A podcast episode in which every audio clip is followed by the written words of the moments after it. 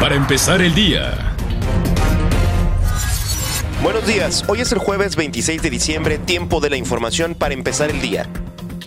El Instituto Mexicano del Seguro Social hizo un llamado a cuidar la alimentación durante esta semana de fiestas navideñas y de fin de año. Se podrán evitar complicaciones digestivas y problemas gastrointestinales. El Servicio Meteorológico Nacional pronosticó para hoy un descenso de temperaturas para el norte del país, así como condiciones de nublados y posibilidad de que sigan las lluvias en Baja California Sur.